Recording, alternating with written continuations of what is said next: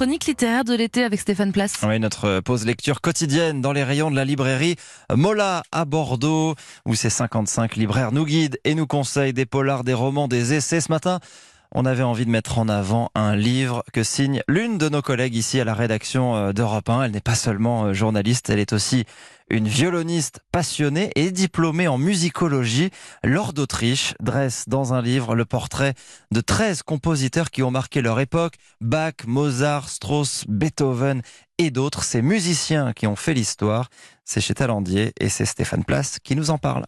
C'est un livre qui rapproche l'histoire, la grande, celle que l'on écrit avec un H majuscule, et la musique, ou plus précisément les musiciens qui ont marqué leur époque, de Jean-Baptiste Lully, courtisan qui sait se faire remarquer en suggérant à Louis XIV d'apparaître dans un costume fait de rayons d'or lors d'un ballet, à Mozart qui s'inspire de la franc-maçonnerie pour créer la flûte enchantée, sans oublier Verdi qui finance l'achat d'armes pour défendre l'indépendance de l'Italie. Il sera même élu député.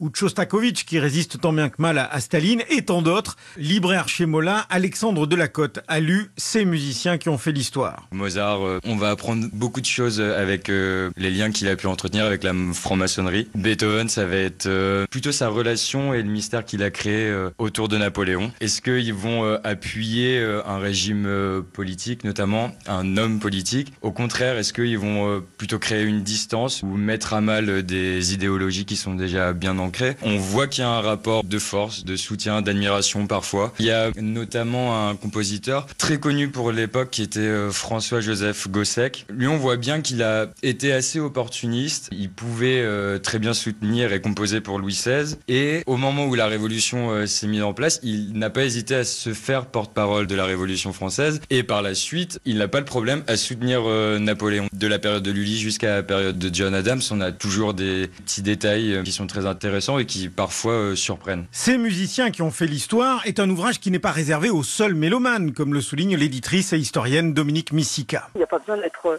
un fin connaisseur de l'œuvre de Lully pour comprendre que Lully et Louis XIV, c'est un couple, que Shostakovich et Staline vont ensemble, et c'est une manière de parcourir l'histoire et l'histoire de la musique en même temps. De se dire que on ne peut pas écouter l'hymne des esclaves de, dans Nabucco de Verdi sans penser que c'est devenu l'hymne de l'unité italienne que Gossec a écrit la musique de la Révolution française, que j'ignorais euh, totalement, que euh, euh, Shostakovich à la fois veut bien écrire des hymnes à Staline, mais il est terrorisé parce qu'il sait que du jour au lendemain, il peut être envoyé au goulag. Donc j'aime l'idée que la musique est ancrée dans l'histoire, c'est inséparable. 13 grandes destinées, ces musiciens qui ont fait l'histoire, un livre riche, documenté, et nous en sommes d'autant plus fiers que l'auteur, Lord d'Autriche, appartient à la rédaction d'Europe 1. Merci Stéphane Place, ces musiciens qui ont fait l'histoire, signé donc Lord d'Autriche, c'est aux éditions Talendier.